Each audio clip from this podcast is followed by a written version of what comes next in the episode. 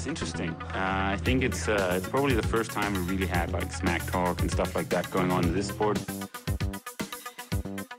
He's definitely been more successful here than me in, in Hawaii. But I've beaten him up many times, and he knows that when all the people aren't around him patting him on the back and he looks at himself in the mirror at night when there's no one else, he knows I'm the real deal. Some people talk and they never won Ironman in Hawaii, so I could talk. I won twice. Hello everyone, welcome to the Triangle Podcast. I just finished a early birdie swim session with a local triathlon club. Today I have a very exciting guest, former Olympic rower and multiple world champion Lars Wichert from Hamburg joins us on this very special episode. Now, Lars did his very first Ironman, actually also very first triathlon in Hamburg 8 hours and 12 minutes. We have also time for more serious stuff like mental issues in high performance sports. So, Lars is founder of a sporting team made to create awareness of mental issues in high performance communities. This podcast is, as per usual, sponsored by Med24 and Fusion. Thank you guys. Means a lot. Helps me out a lot. And if you want to help me as well, please share this episode and future episodes on your social media platforms. If you have any suggestions to other guests in the future, please reach out and I will for sure consider for another episode here on the podcasts. Let's jump straight into the interview with Lars Wichert. Take it away.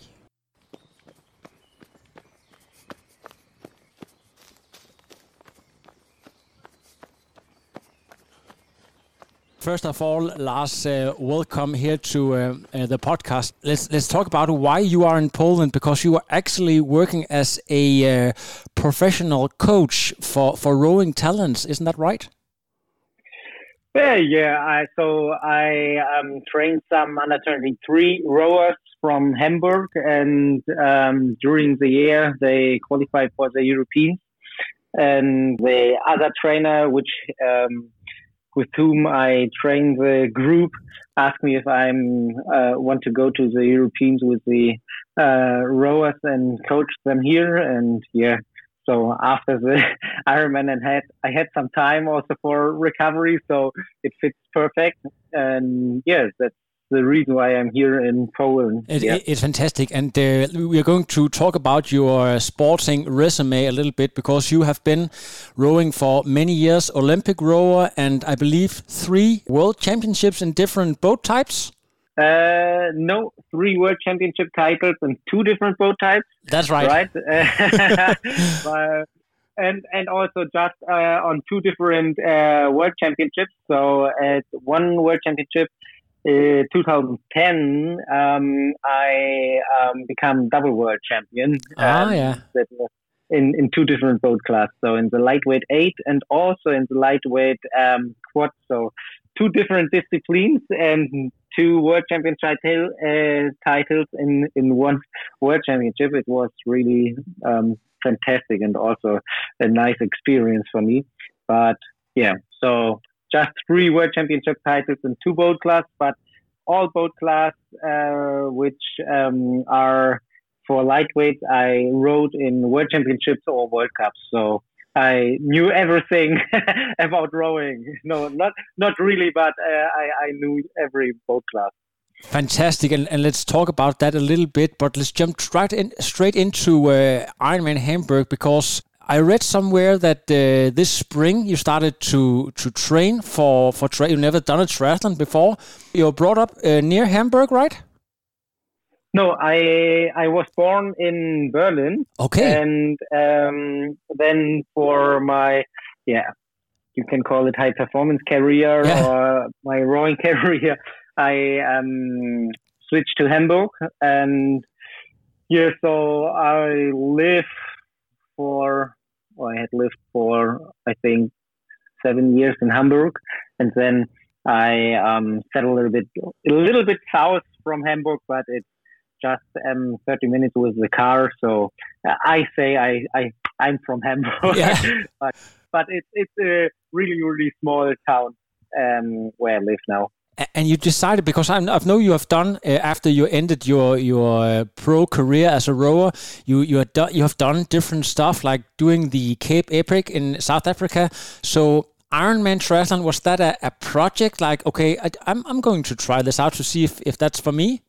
You can say it like that. Yeah. Um, after my rowing career, I searched some projects like the um, Cape Epic, and the Cape Epic was also a, another theme why I have done it with my um, friend Philip, because um, our both friend um, Yannick um, has done um, suicide. So it was a project for him. Oh yeah yeah yeah yeah. Yeah, I don't know if you hear uh, heard about it. Yeah, yeah, I saw, I Uh, saw a little bit. I, I saw a little bit on YouTube, but it was in German, and I'm not sure if you are. You know, it's it's very personal thing, but but actually, I have a question later about uh, when the pro career stops and your identity. A lot of people, a lot of professionals suffer from depression. So if you are are fine with it, we we, we can talk about it, maybe.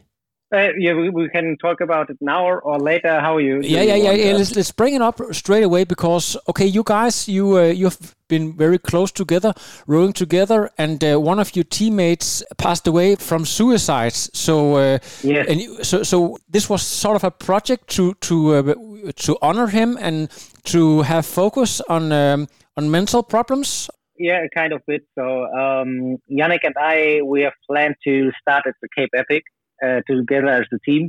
And Yannick was my former pair partner, and um, in we planned to start at 2017 in um, Cape Epic.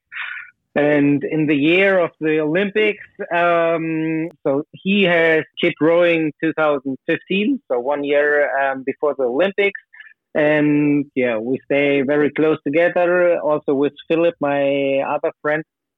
And in June 2016, he passed away. And after that, I um, get the slot for the Cape Epic. And yeah, a slot for the Cape Epic is nearly like a lottery, Yeah. right? Uh, so a, a lot of people want to start there.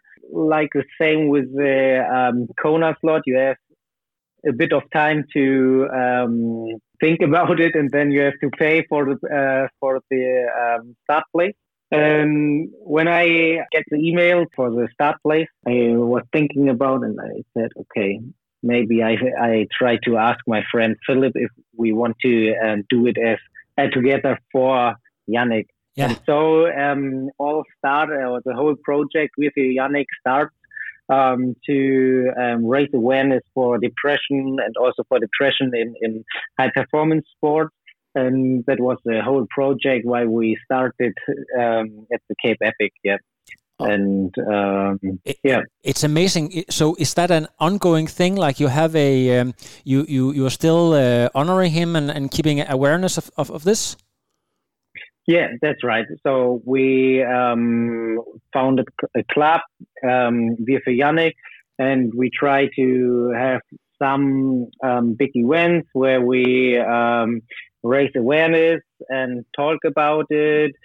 We also say that depression is illness like everything else. Yeah, so don't be hesitate to talk about it and um, we try to stay in focus with some young rowers to show them that there's no problem to show some weakness and you can um, talk about it. It's a human thing and it's all right if it's happened to you. So exactly. um, So, Yeah. but uh, Lars, don't you feel like I think you and I we are both in our uh, mid to late thirties, and we are sort of a new generation. I don't know what it's like in Germany, but I feel like here in Denmark on Instagram, it's it's more okay for people to to write on their Instagram wall, to write on the stories about these things. So it's much easier for for our generation than than maybe uh, people a little bit older talking about their feelings and uh, maybe depressions and stuff like that. Yeah, that's right. Um, so you're totally true.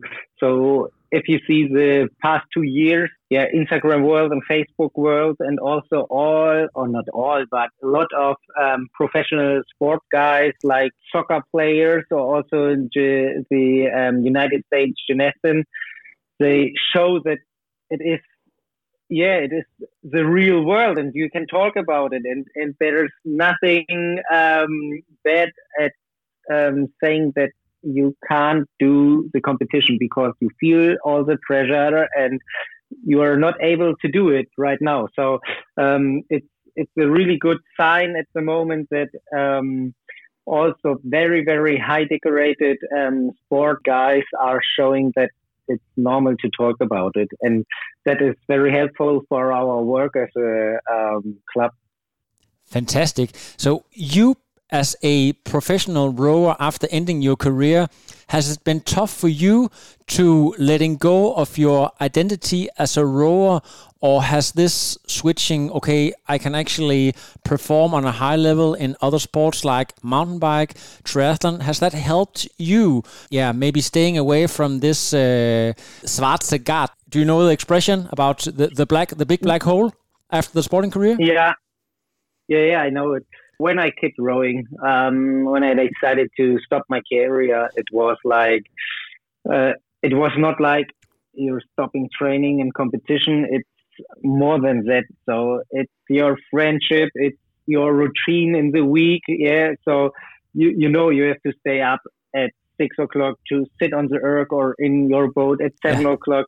It's, it's all structured and it, it is not structured just for a week. It's structured for yeah, a whole year of uh, the completely Olympiad. So it's a rhythm of four years, right? Yeah. And um, if you decided one day, maybe Monday, you say, okay, I'm fine with rowing, I kid it. Yeah. So, you know, the next day, you haven't to stay, get up early at six o'clock. You can you can lie in your bed and do what you want, but that's a really strange feeling. And um, I I don't want to say that I have to struggle with it because I have a really good background with my family and friends, but there was also some kind of strange feelings when I have decided and told it loud that I'm kid rowing or the professional rowing and I don't want to go the way to, to the next Olympics. So that was a really hard part and a lot of thoughts in, in my head. Yeah. yeah, because this time is never coming back, right? No, so, no, that's or true. normally it ca- never comes back. Yeah, so you once you're um, a professional, then after it, I think um, your time maybe your time is gone because you're too old. But um, with yeah the um, attitude and the passion of uh, being competitive and doing sport, it's helpful to have some goals outside your student or working life. So um, it's also helpful to stay fit. So I don't train as much as I have done it as a rower, but I know okay if, if I do the triathlon in Hamburg or the Ironman in Hamburg, I have to yeah, train like uh, 10 to 11 hours if yeah. I want to be a little bit competitive and um, so it's helpful to to stay motivated and, and go outside or on your uh, turbo trainer or something like that. Exactly. So so what I understand is that you trained for between ten to eleven hours since April for this Ironman. Yeah, that's right. Yeah. So that was around about my average hour um, for the week. Yeah, that's right. Uh, so and, I 10 to 11 hours. It was, I think, uh, 10.8 or something like that, but 11 hours is, is nearly correct. Yeah. Fantastic. And uh, if we go into the straight facts, like eight hours and 12 minutes, about uh, under an hour swim, four 11 bike, and two uh, uh, 56 marathon. Now, a lot of former ex profis have come into triathlon. We have ex marathon runners ex bikers, even ex rowers. I don't believe that anybody I've seen have done their first, very first triathlon, very first Ironman this fast. So, Lars, can you please take us through this debut? Why were you so damn fast? Is it just natural for you? A, a good luck? Good, uh, you are good at preparation. This is this is amazing. Yeah. So first of all, I'm also very surprised uh, over my end time. Yeah. So my goal when so I I um, get the starting place at around mid December, and in from December to April, I also trained. Have a lot of Zwift races, just uh, around an hour hard hard effort, but um, I had not a really structured training. So um, I started to run again very balanced over the week to have some structured and also consistency in my um, training for running. Yeah, so the beginning of April, I searched a trainer and I found him in, in Hamburg. It's um, Golo Röhrgen from Rocket Racing. Yeah. And we talk we talked to each other, and um, yeah, so the friendship was clear, and and uh, we decided, okay, we can um, go the way together. Yeah, maybe it's from all a little bit, right? So I I have a really good uh, engine because of the um, whole rowing training. So I have a really good base from from my past training years. It's um, maybe a good structured training block and also the strength for a good bike. That's maybe also the reason why I was so fast. So I um, planned with 430 and so those are a gap of 20 minutes roundabout to, to the time I rode. So yeah, that's, that's maybe one reason. And one thing maybe uh, other rowers know, um, also from Denmark, from Morten um, or ever. it's a kind of champion's attitude. Yeah, uh, yeah, yeah. Uh, race day, the race day attitude. Of, yeah, yeah. Yeah, yeah, race day attitude, champions attitude, um, how you like to call it. But yeah, I was at the starting line and had nothing to lose. It, it, it was my first triathlon. It was my first long distance, my first uh, marathon. So the uh, and and maybe also the first time I swim uh, 3.8 k's in one piece and not in in small yeah. pieces like in the training. So um, yeah, and I thought, okay, uh, all cards on the table, all in. Um, it, it's a long day, but try to do your best and and have some fun. And maybe that was really helpful. So I have also a structured uh, energy plan or a meal plan for the race. But yeah, maybe these three things were uh, the um, key for the success. So if your coach is on the line there, he's standing in Hamburg. I was actually racing myself, but a bit further back, I have to admit. So he, he's telling you, Lars, you are 25 minutes ahead of number two. And I mean, like all of the age groups together. You can ease down a little bit, but no, you don't eat ease down. You you, you want to race as fast as possible. So what's is is that the the rowing uh, winning mentality? You just want to pump it all out there at the marathon, uh, I was a little bit, yeah, I tried to not overdrive. Yeah. So um, I saw my trainer around 5K, three or 5K, and um, that's what he uh, said to me. Okay, Lars, you are 20 minutes in front of all. So keep it easy, keep calm, and uh, try to to stay uh, in a good rhythm and um, try to end the marathon uh. And I thought, okay, I just have to run like I have it prepared uh, and don't do other things. So I thought, okay, if I try to run slower, maybe I also get pumped by by the hammer or uh, something like that. So I tried to stay focused on my rhythm. Um, I didn't show on my watch um, or look on my watch, so I, I, was really, really in my rhythm and just with with my feelings um, for roundabout yeah two two hour fifty. So um, maybe sometimes there was a look if, at the um, one k uh, alarm, but um, otherwise I I was going in my rhythm. So maybe if there were a person directly behind me, I had something more in my tank. But um, at the end, I, I was happy to to round it up like that. So you you haven't been in the sport that long. Did you realize how fast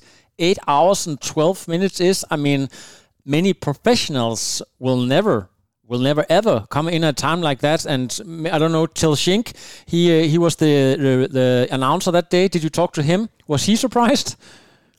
I didn't talk to him, but um, it seemed that he was surprised. Uh, yeah. Um, for the moment when I crossed the finish line, I I didn't realize this. Um, but with all the med- messages and um, the reaction of the people I talked to, um, I, I, realized that 8.12 minutes is really fast. Yeah. And uh, uh, yeah, some some guys also told me, please go to a pro contract. Yeah, yeah, yeah. uh, yeah but yeah, so with with a week back, um, I realized that it was a really good day, and uh, maybe I had also some luck that everything went fine. Also with the cold temperatures, no crabs, um, no um, no um, punctured. Yeah, exactly. Uh, yeah. So, so Viking. So a, yeah. a, little bit of luck as well because you, you never uh, also maybe co- cooler temperatures. Uh, it's not like racing Hawaii, but every but still you have to be there. You have to put it on the line to uh, hunt the luck. What do you call? There's a there's a phrase called the luck favors the bold, right? Yeah, yeah, yeah. yeah. No, I, I um. So the only moment when I hunted the clock was when I saw at the fourth round that um, a marathon under under three hours is in in my tank. I um, pushed a little bit to to save save it because um, to run the first marathon under three hours uh, after 180 um, bike ride and 3.k swim um, is also something special. So uh, I realized it and and uh, pushed a bit. Yeah, uh, I love it so much. And actually, you you might also have the chance to go to to Kona. So did you did you uh, pump the the ticket there for for Kona?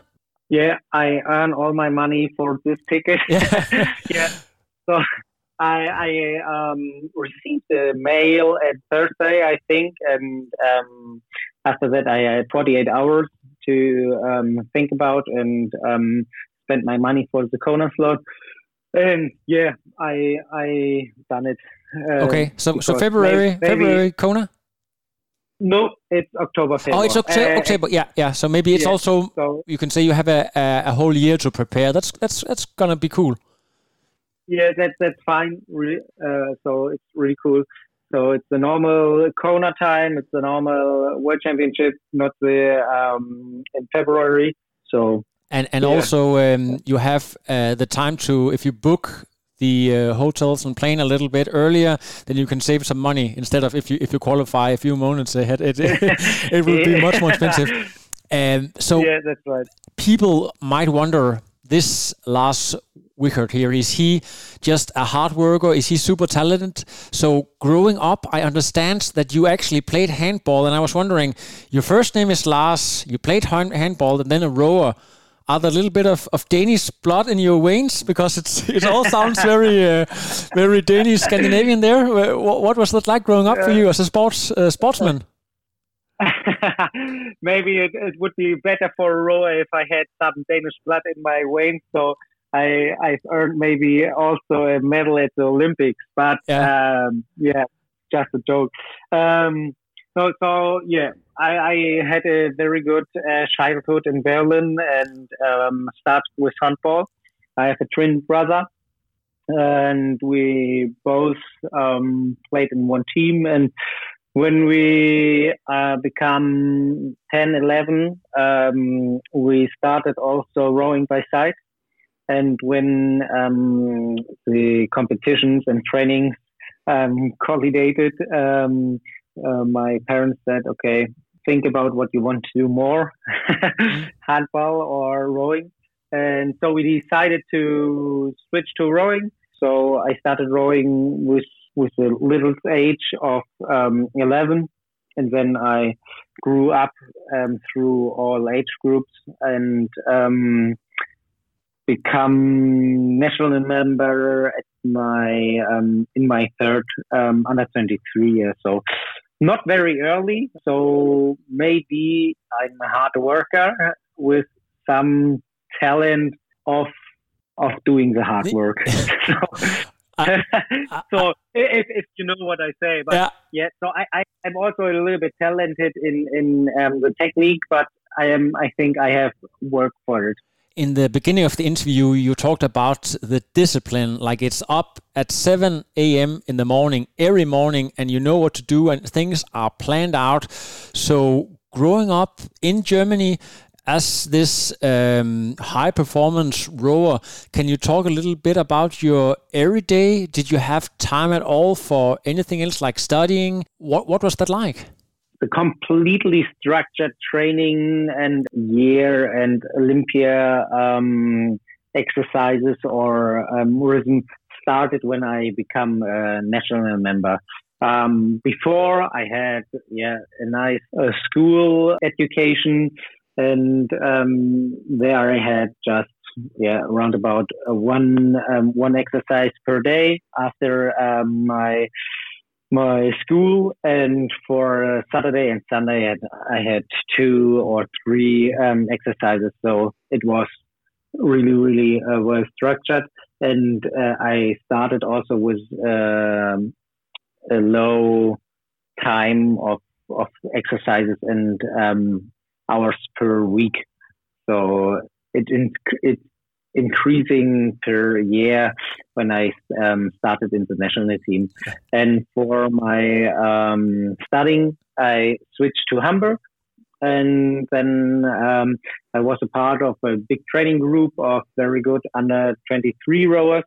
Um, and there I structured my training and also my study like um, in the morning training at around seven o'clock then at 10 o'clock um, maybe the first uh, lesson in the university and then try to have a um, compromised block of study over the day so round about 10 to perfect was 2 p.m. or 3 p.m. So you had uh, the first exercise before your study and the last exercise after your study, and that was um, yeah structured near to the Olympics for me.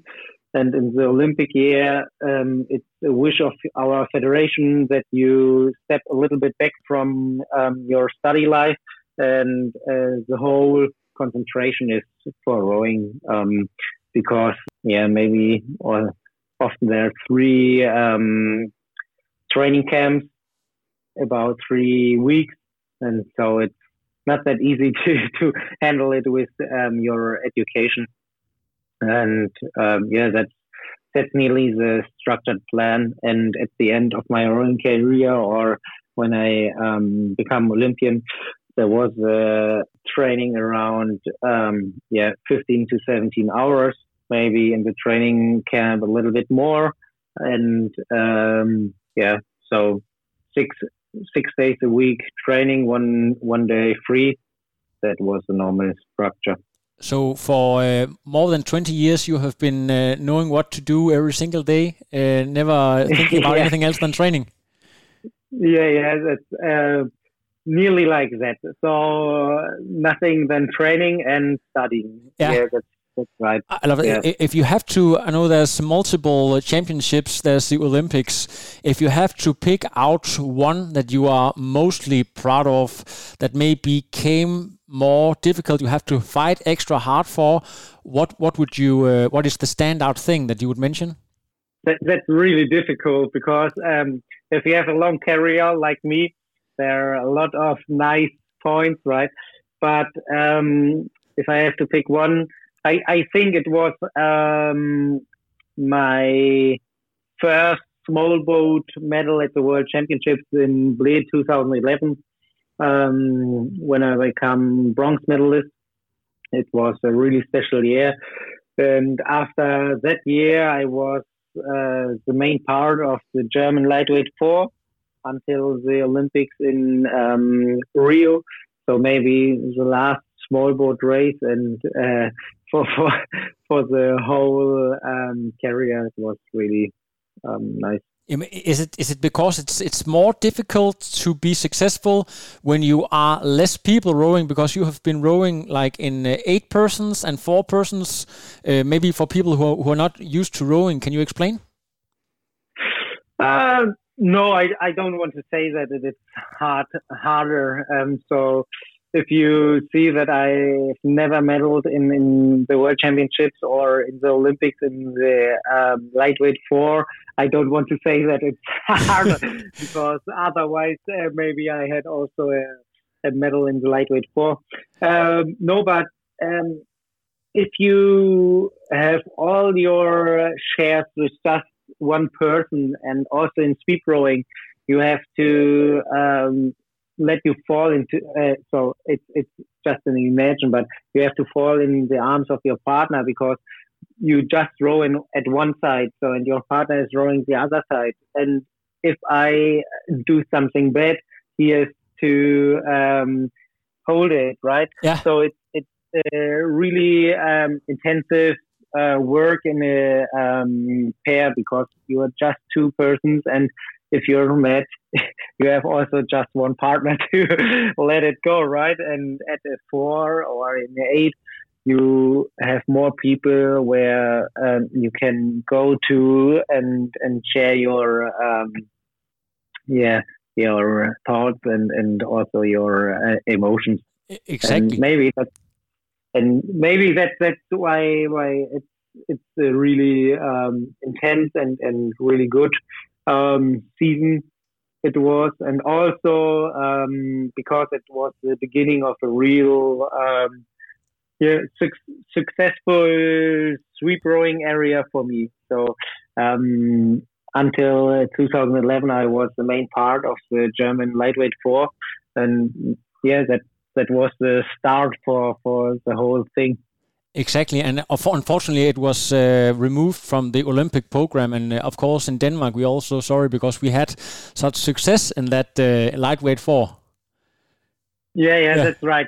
So, um, as a former lightweight and really passionate uh, rower, it's really a shame that they um, yeah, cut the lightweight four out of the Olympic program, or also after that uh, out of the World Championship program. And um, yeah, but that that's the decision of yeah the uh, IOC and the FISA.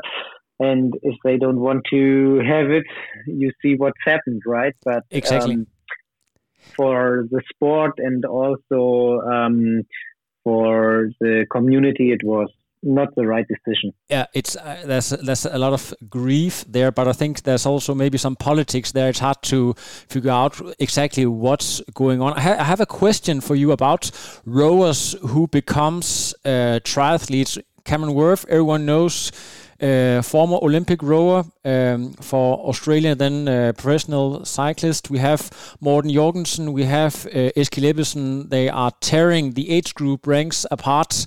And now yourself, why is it you think that former rowers are such good triathletes? Of course, the endurance parts, it makes sense, but it, it's just like, okay, these people they are so fit for triathlon it's it's almost insane I think we have a really good um, steady state, so a yeah. really high steady state, and um, that's maybe also what you need for, or not maybe uh, you need it also for a really good uh, triathlon or long distance triathlon. The main goal is um, put as much energy or what into your race it as you can stay under your um, or as you can stay at your steady state. So that's, I think, a really main part. And also the Rio Max 2 is something uh, which Rower uh, brings with. Um, and also what I um, told before, I think um, a rower knows how to train, how to um, be passionate, and has the um, champion's attitude. And all three you are talking from um, Wurf, Jorgensen, and Eskild Ebbesen. Um, they all had the champion's attitude, and um, in rowing, Eskild and um, Morten more than Cameron but um, they all um, bring together the feeling and and and the um, passion for some hard work, know the structure, and also know what to do. And and I think that's the part with um, the big endurance of their um, background is what um, rowers bring, uh, or what rowers get for a good triathlon.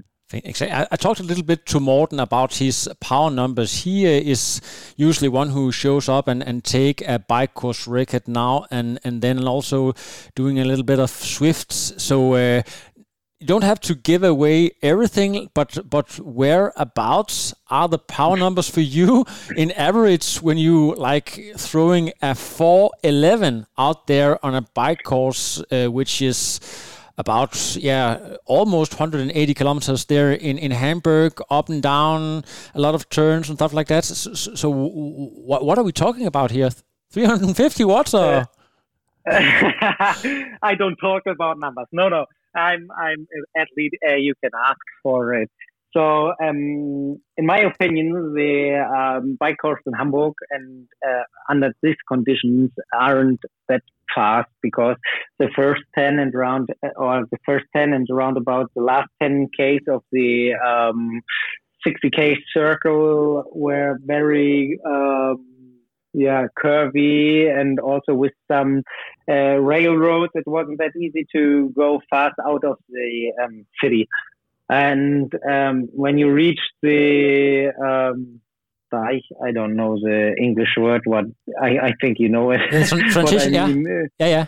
Yeah, no, no, not the transition. When you come out of the um, city and has long, long. Oh road. yeah, yeah. The time um, trial. The we, we call it uh, the the power. The, in Danish, we say tonser. It means when you just can go down and and, and yeah, look yeah. straight ahead. Exactly. Yeah.